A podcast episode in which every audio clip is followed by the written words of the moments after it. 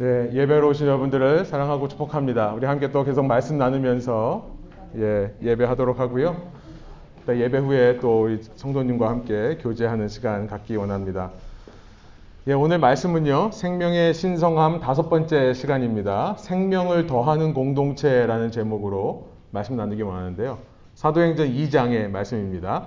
사도행전 2장 42절부터 47절까지의 말씀, 어, 저희 새 번역으로 어, 슬라이드가 준비되어 있습니다.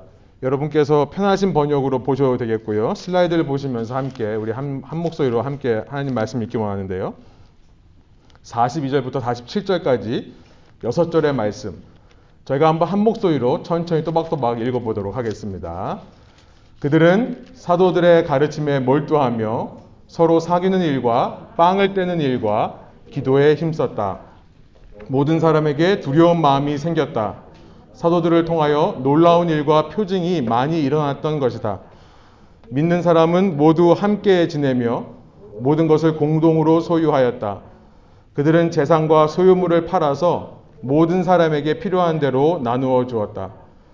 그리고 날마다 한 마음으로 성전에 열심히 모이고 집집이 돌아가면서 빵을 떼며 순전한 마음으로 기쁘게 음식을 먹고 하나님을 찬양하였다.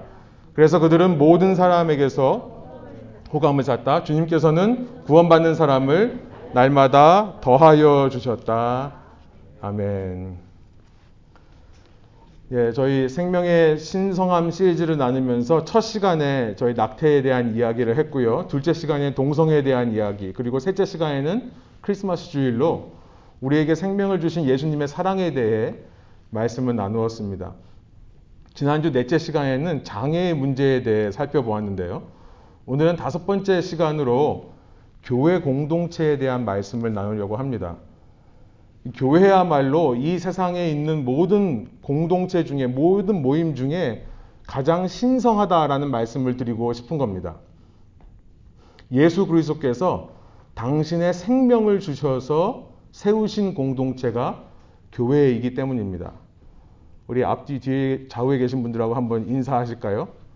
우리는 신성합니다. 한번 인사해 볼까요? 예, 우리는 신성합니다. 우리는 예, 신성합니다. 소중한 정도가 아니라 하나님의 몸된 교회가 신성한 것입니다. 슬라이드를 보여주시면 예수님께서 당신의 목숨을 버려 세우신 그 공동체를 예수님께서 사도들을 통해 뭐하라고 말씀하시냐면 너희는 내 몸이다라고 말씀하세요.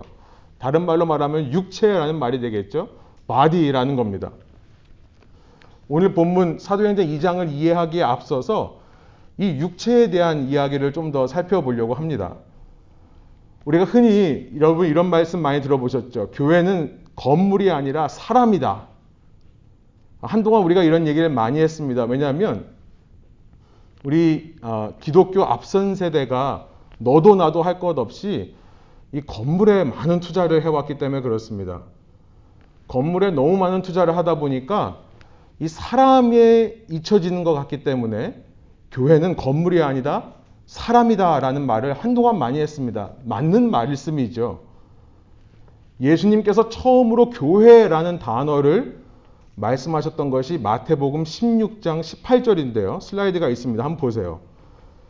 예수님께서 제 아들에게 처음으로 교회라는 에클레시아라는 말을 하시면서 이 교회라는 것이 기존에 존재하던 모임과는 전혀 다른 모임인 것을 말씀하십니다.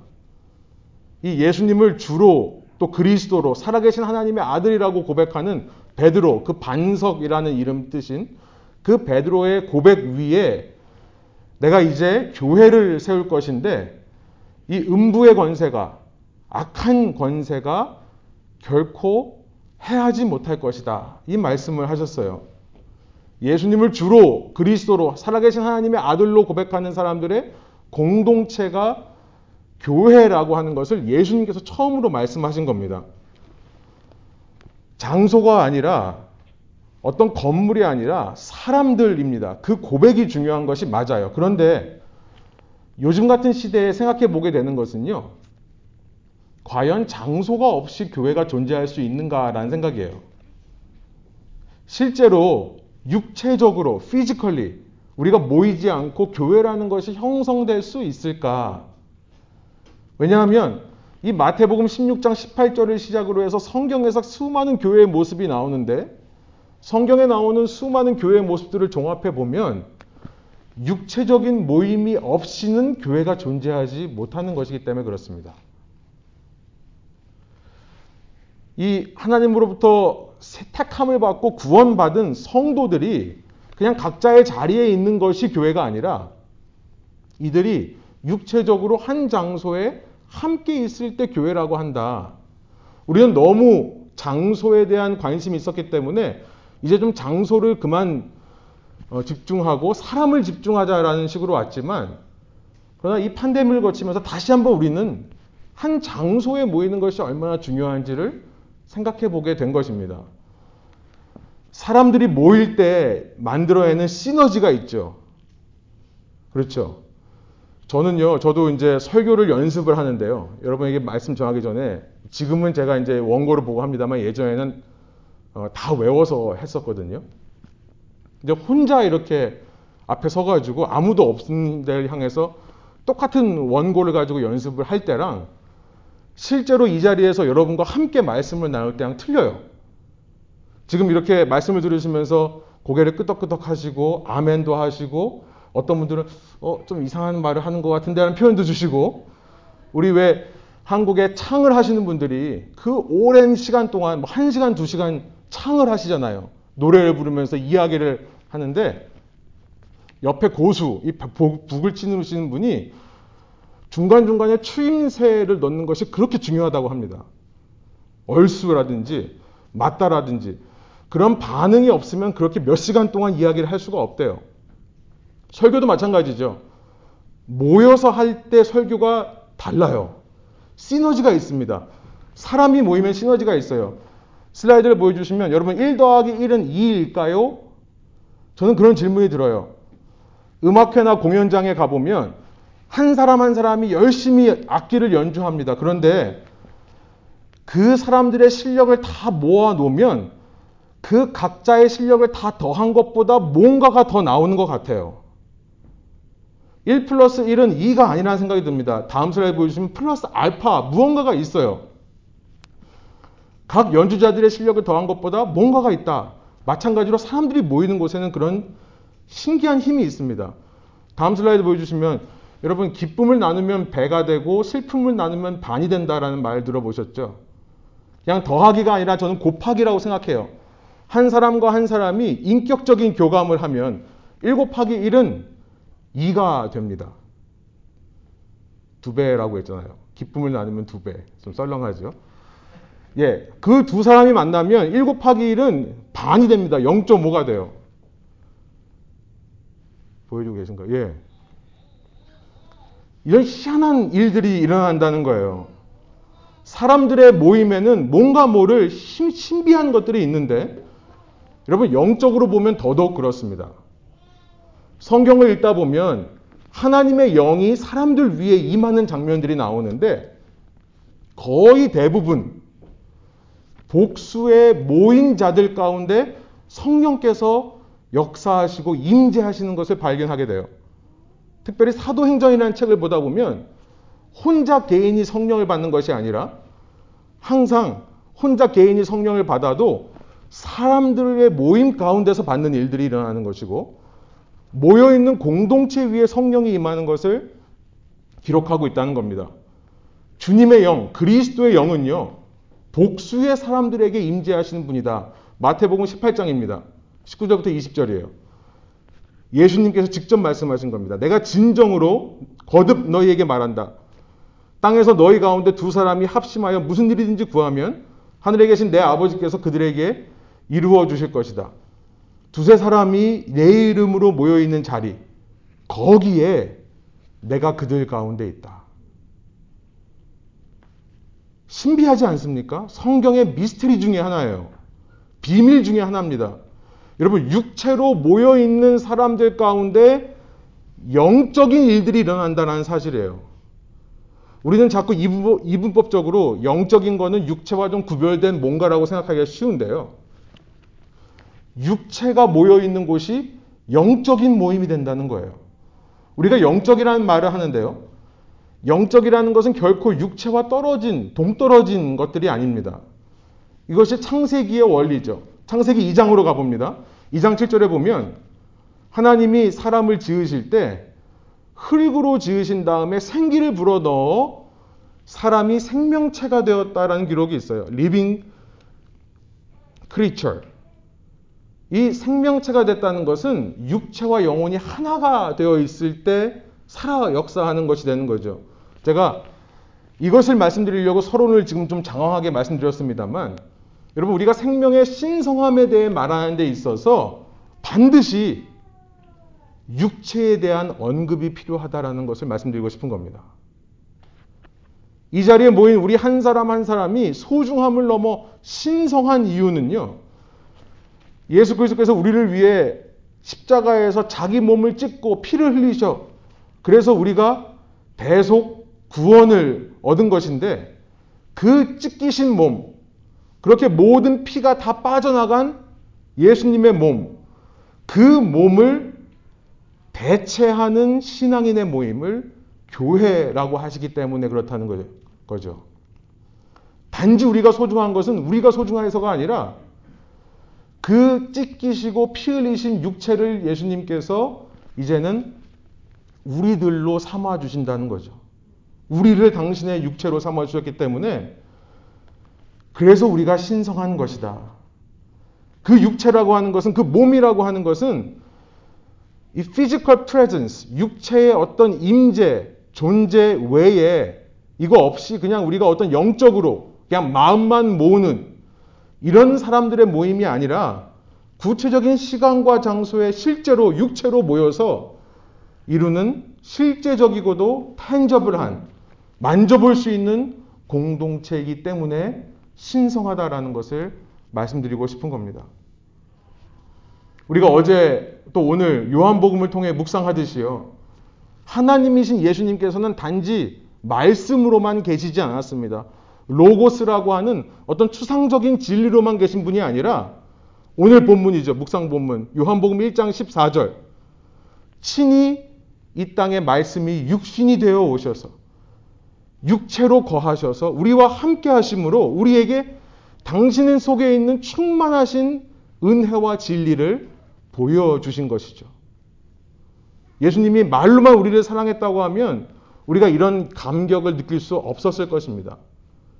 실제 그 육체로 우리를 사랑하시기 때문에 우리가 주님께 감동하는 것이죠.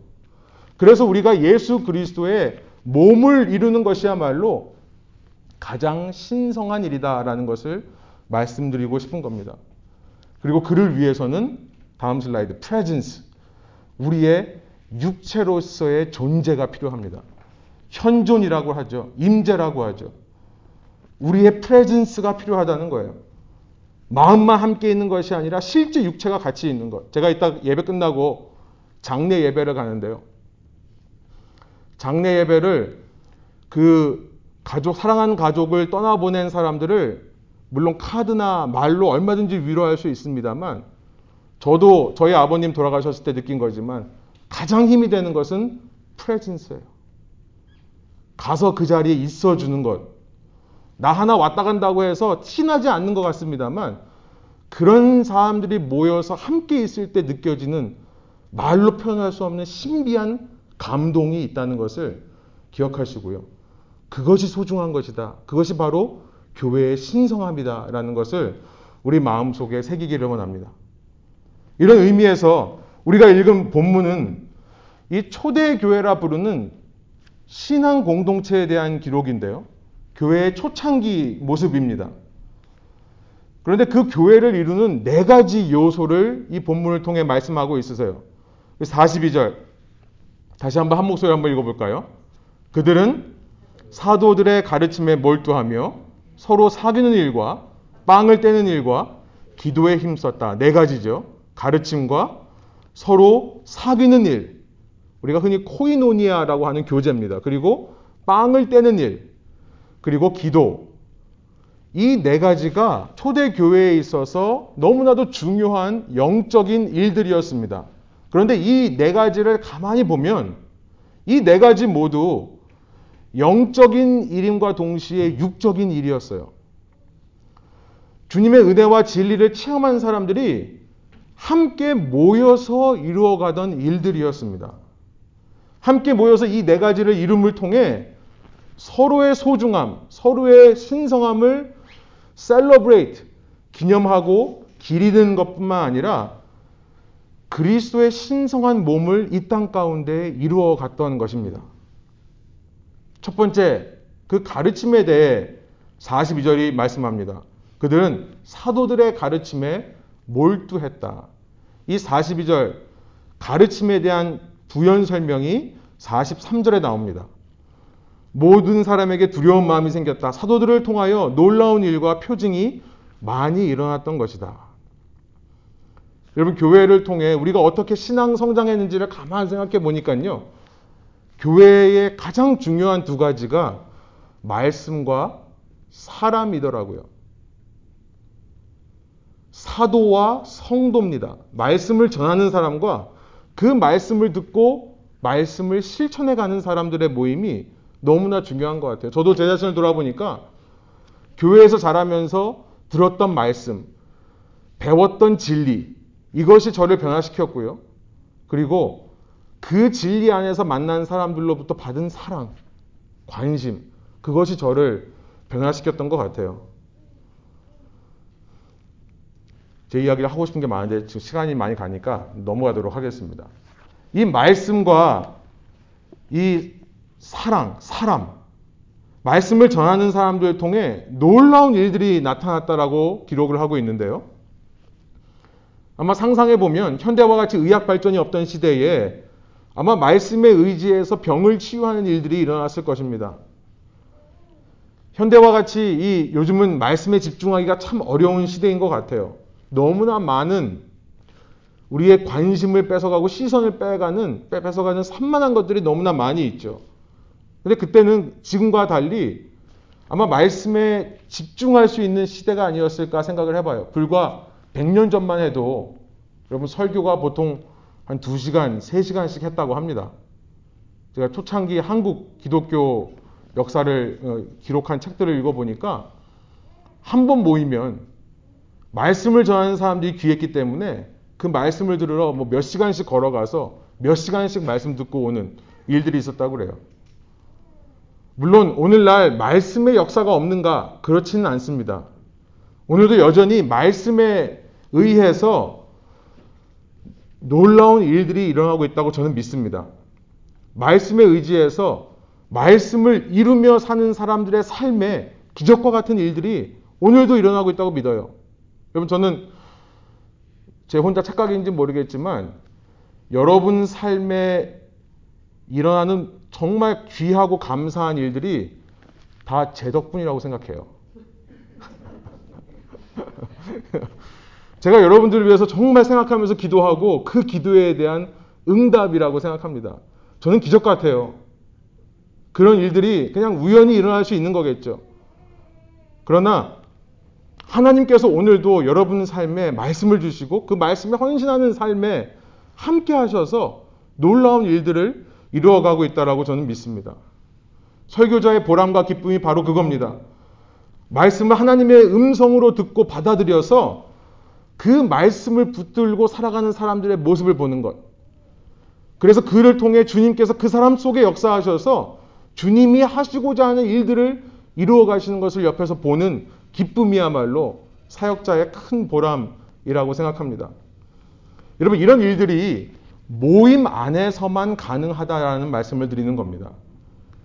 대인 관계 없이 아무리 좋은 말씀을 듣는다고 해도 그것은 어쩌면 이 시대의 또 다른 모습의 엔터테인먼트일 수가 있습니다.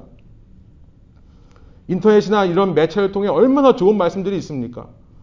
그러나 사도와 성도 간에 말씀을 전하는 자와 말씀을 듣는 자 가운데 연결고리가 없는 것입니다. 그냥 듣기에만 좋은 말씀이에요. 들을 때만 감동이 있는 말씀이에요. 여기서 말하는 사도라는 사람은 어떤 자들입니까? 교회로부터 권위를 받은 사람이에요. 특별히 뭐 하나님께서 뭐 특별하게 뭐 기름 부으셔서 택한 사람일 수도 있겠지만 제가 이해하는 사도는요, 교회가 안수하고 세운 사람입니다. 무슨 말이냐면, 교회라고 하는 사람들의 공동체가 이 사람을 통해 하나님께서 말씀하시는 것을 우리가 듣겠습니다. 라고 인정하며 세운 사람이 사도라는 거예요.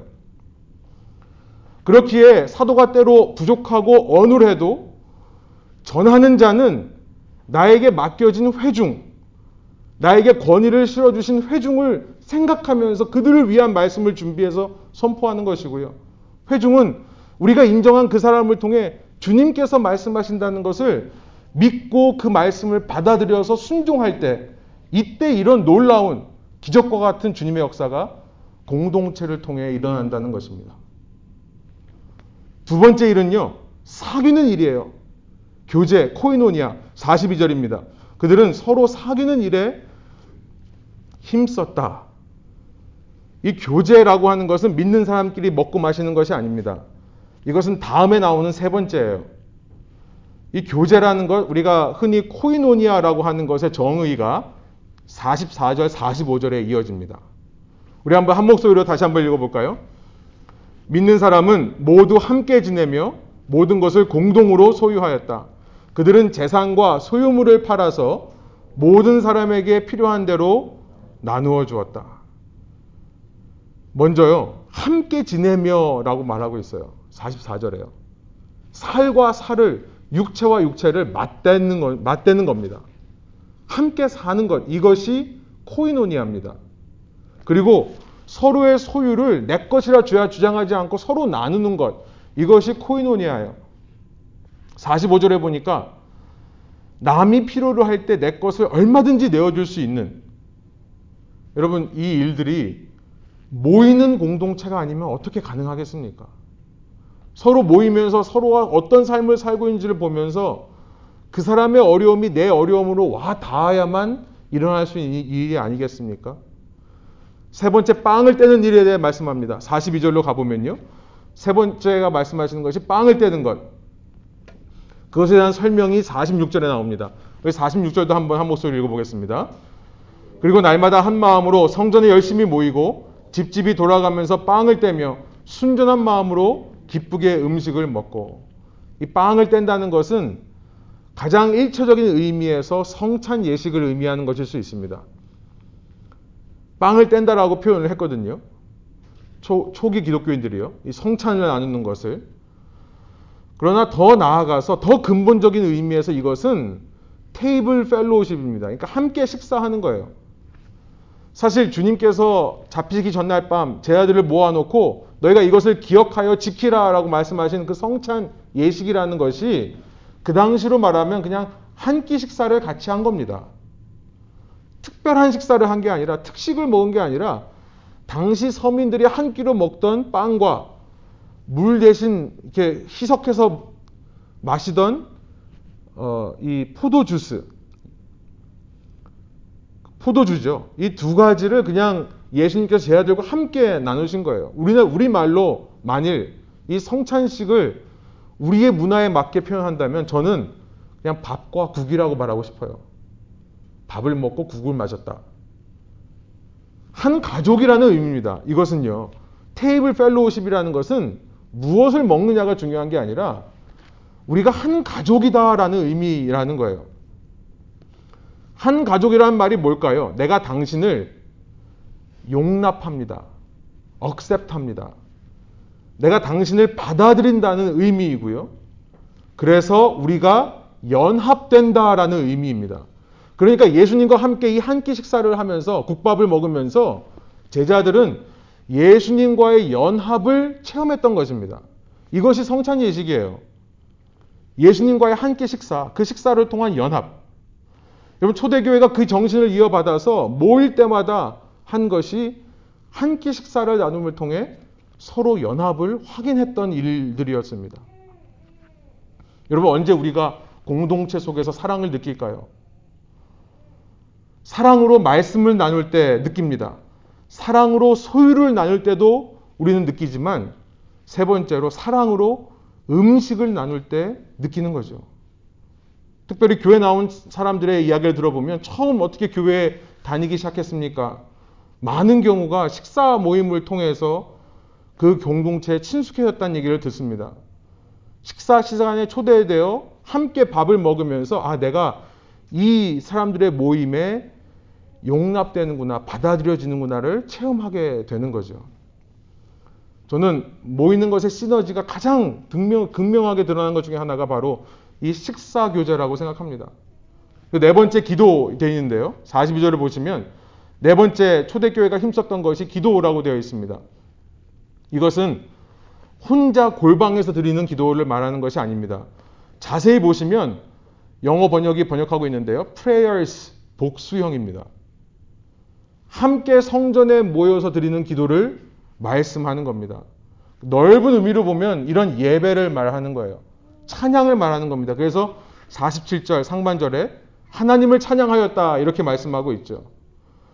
여러분 공예배만큼 우리가 이렇게 함께 모여 드리는 예배만큼 영성이 드러나는 순간이 없습니다.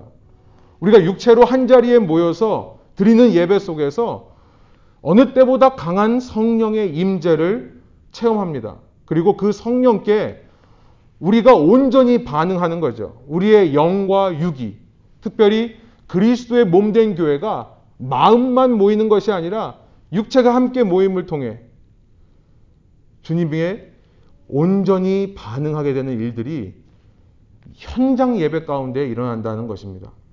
이거 참 뭐라고 설명하기가 힘든데요. 그런데 실제로 체험해 보면 좀 다르다라는 것을 알게 돼요. 이 Rediscover Church라는 책을 제가 최근에 선물 받아서 읽었는데요. 거기에 조나단 리맨이라고 하는 저자가 아주 흥미로운 이야기를 합니다. 판데믹 때 만나지 못하다가 이제 판데믹이 끝나고 실제 모이는 모임을 모이는 예배를 하면서 많은 사람들이 이런 말을 한대요. 아, 나 이제 영적인 체험이 뭔지를 알겠어요. 혼자 온라인으로 혼자 예배 드리다가 함께 모여 드릴 때 뭔가가 더 체험된다라는 거예요. 이것을 전에는 몰랐습니다. 판데믹 이전에는 너무나 당연한 거 생각하다가 판데믹을 거치면서 영적인 체험이 무엇인지를 분별하기 시작하더라. 이런 기록을 봤습니다. 이런 영적 체험을 통해 어떤 일이 일어날까요? 마지막으로 47절을 보면요. 모든 사람에게서 호감을 샀다라는 말씀이 나옵니다. 이런 모임을 통해 네 가지 일들이 일어날 때, 그래서 예수님의 몸된 교회가 풍성하게 세워질 때, 그 공동체의 존재감이 드러나는 겁니다. 우리가 열심히 모여야 되는 이유가 사실 여기 있습니다. 모이지 않고 각자 개인적으로 있을 때는 신앙생활 못하기 때문이 아닙니다. 우리는 온라인으로도 얼마든지 우리의 신앙을 이어갈 수 있습니다. 여러분 지금까지 잘 해오셨고 앞으로 우리가 온라인을 한다 하더라도 잘 할 겁니다. 물론 전체적으로 봤을 때 그냥 개인 혼자 알아서 하십시오 하면 잘 하시는 분보다 못 하시는 분들이 많기는 한 것이 사실입니다. 그러나 모이지 않아도 개인적으로 집에서 혼자 신앙생활 하면서 내 신앙이 더 살아날 수도 있습니다. 그러나 모이지 않으면 나올 수 없는 것이 뭐냐면 이 사회에 우리의 존재감을 드러낼 길이 없는 겁니다. 함께 모여서 말씀을 나누고 소유를 나누고 함께 삶을 나누고 함께 예배하는 공동체가 드러내는 존재감을 따라갈 수가 없는 것입니다. 이런 존재감이 드러나기 시작할 때 호감을 사기 시작하더라. 이것은 2000년 전에만 가능했던 일이 아닙니다. 제가 지난 한국에 갔다 와서 체험한 한 교회를 참 짧게 소개하기를 원하는데요. 한 교회가 이 교회 식당에서 햄버거를 팔기 시작했어요. 지역사회 사람들한테 이제 햄버거를 팔기 시작하는데 그 목사님 얘기를 들어보니까 한 7년, 8년 해오셨는데 그, 그분이 얘기하시는 것이 처음에 엄청나게 욕먹었대요. 아, 그분이 이제 어, 카페로 하시다가 나중에 햄버거를 하셨는데 카페를 한 7년 하셨고 햄버거를 한 이제 한 2년 정도 하신 겁니다. 근데 굉장히 많은 비판이 안팎으로 있었대요. 이 교인들은 목사가 왜 자꾸 돈 벌려고 하지라고 하는 의심의 눈초리로 바라봤고 교회 밖에서도 저 교회는 돈 벌려고 혈안된 교회다 뭐 이런 얘기를 실제로 들었대요. 그런데 이분이 그 햄버거를 팔아서 나오는 수익을 정말 교회가 하나도 가져가지 않고 전부 100% 지역사회에 환원하기 시작했습니다. 때로는 제가 갔을 때 그때 팬데믹 기간이었는데도 토요일 날 성도님들이 모여가지고 햄버거 새벽 기도 후에 300개를 만들더라고요. 300개를 만들어서 그 인근에 있는 군부대에게 무상으로 보내는 일들을 하고요. 또 지역 학교에 한 끼 식사를 교회가 책임져서 햄버거로 아이들을 먹이고 하는 일들. 이런 일들이 알려지면서 그 햄버거 가게를 찾는 손님들이 늘어났을 뿐만 아니라 그 교회를 찾아오는 사람들이 생기더라라는 간증을 들었습니다. 무엇보다 직접 교회에 오지는 않아도 그동안에 한국에서 기독교 교회에 대해 가지고 있던 반감과 불신들이 많이 해소되는 것을 느낀다라는 얘기를 그 목사님이 하시더라고요. 그 교회는요, 직접적인 전도나 선교 활동이 전혀 없는 교회입니다. 아예 전도하려고 하지도 않아요. 그런데 그 자체가 전도가 되는 거죠. 햄버거만 먹으러 오는 게 아니라 이제 교회까지 오게 되는 일들이 있다라는 것이에요. 왜 그들이 매료될까요?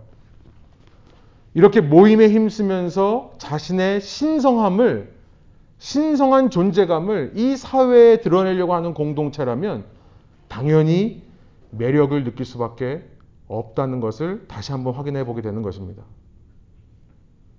그런 공동체 속에서 모이는 사람들이 우리도 신성한 존재뿐만 아니라 우리 밖에 있는 사람들도 신성한 존재라는 것을 생각하게 되고요. 그래서 그 외부 사람들이 그 교회에 왔을 때, 어, 나도 신성한 존재네? 라는 것을 깨닫게 되는 거죠. 여러분, 사람을 매료시키는 일은 그겁니다. 세상 사람들을 전도한다는 것은 그겁니다. 우리가 귀한 만큼 저 세상 사람들도 얼마나 소중한 사람들인지를 알려주는 것. 여러분, 이 일은 교회밖에 할 수 없는 것입니다. 여러분, 교회가 진정으로 서로를 위해 소중한 존재가 되기를 원합니다. 그런 소중한 존재들이 모여서 신령한 주님의 몸된 교회를 이룰 때에 이런 놀라운 일들이 교회를 통해 일어나기를 소원하는 것입니다. 그 신성함이 나를 통해 우리 공동체 안에서 확인이 되고 우리 공동체를 넘어 이 지역 사회에 그 신성함이 전염될 때 여러분 그때 47절 마지막 부분 주님께서는 구원받는 사람을 날마다 더하여 주셨다. 우리끼리만 친한 다친 죽은 공동체가 아니라 살아있는 것의 특징이죠. 살아있는 것은 늘 또 다른 생명을 낳는 신성한 일들을 하게 됩니다. 그런 저희 공동체 되기를 소원하고요. 이 말씀을 기억하시고 올 한 해 앞으로의 우리의 모든 신앙의 여정 가운데 이런 신성한 공동체를 만들고 우리의 이 사회 가운데 신성함을 회복하게 되는 저와 여러분의 삶 되기를 소원합니다. 함께 기도하시겠습니다. 하나님 이 시간 말씀을 통해 주님께서 우리에게 음성을 들려주시는 줄 믿습니다. 주님의 음성이라 받고 헌신하기를 원하오니 이 시간 주님의 몸과 피를 우리가 먹고 마시는 성찬 예식을 진행할 때에 다시 한번 주님 이 말씀에 우리의 어, 결단이 있게 하여 주시고 우리의 소망이 있게 하여 주시고 이렇게 귀한 공동체 작지만 주의 말씀으로 서로를 교제함으로 서로 음식을 나누고 사랑함으로 서로를 위해 기도함으로 모이는 귀한 공동체를 통해 주님, 주님께서 홀로 영광 받아 주실 뿐만 아니라 이 지역 사회 가운데 아직도 교회에게 희망이 있음을 아직도 세상의 빛은 그 언덕 위에 있어서 가릴 수 없는 빛을 비추는 등대와 같은 존재는 주님의 몸된 교회인 것을 우리를 통해 알게 하여 주옵소서. 감사드리며 예수 그리스도의 이름으로 기도합니다. 아멘.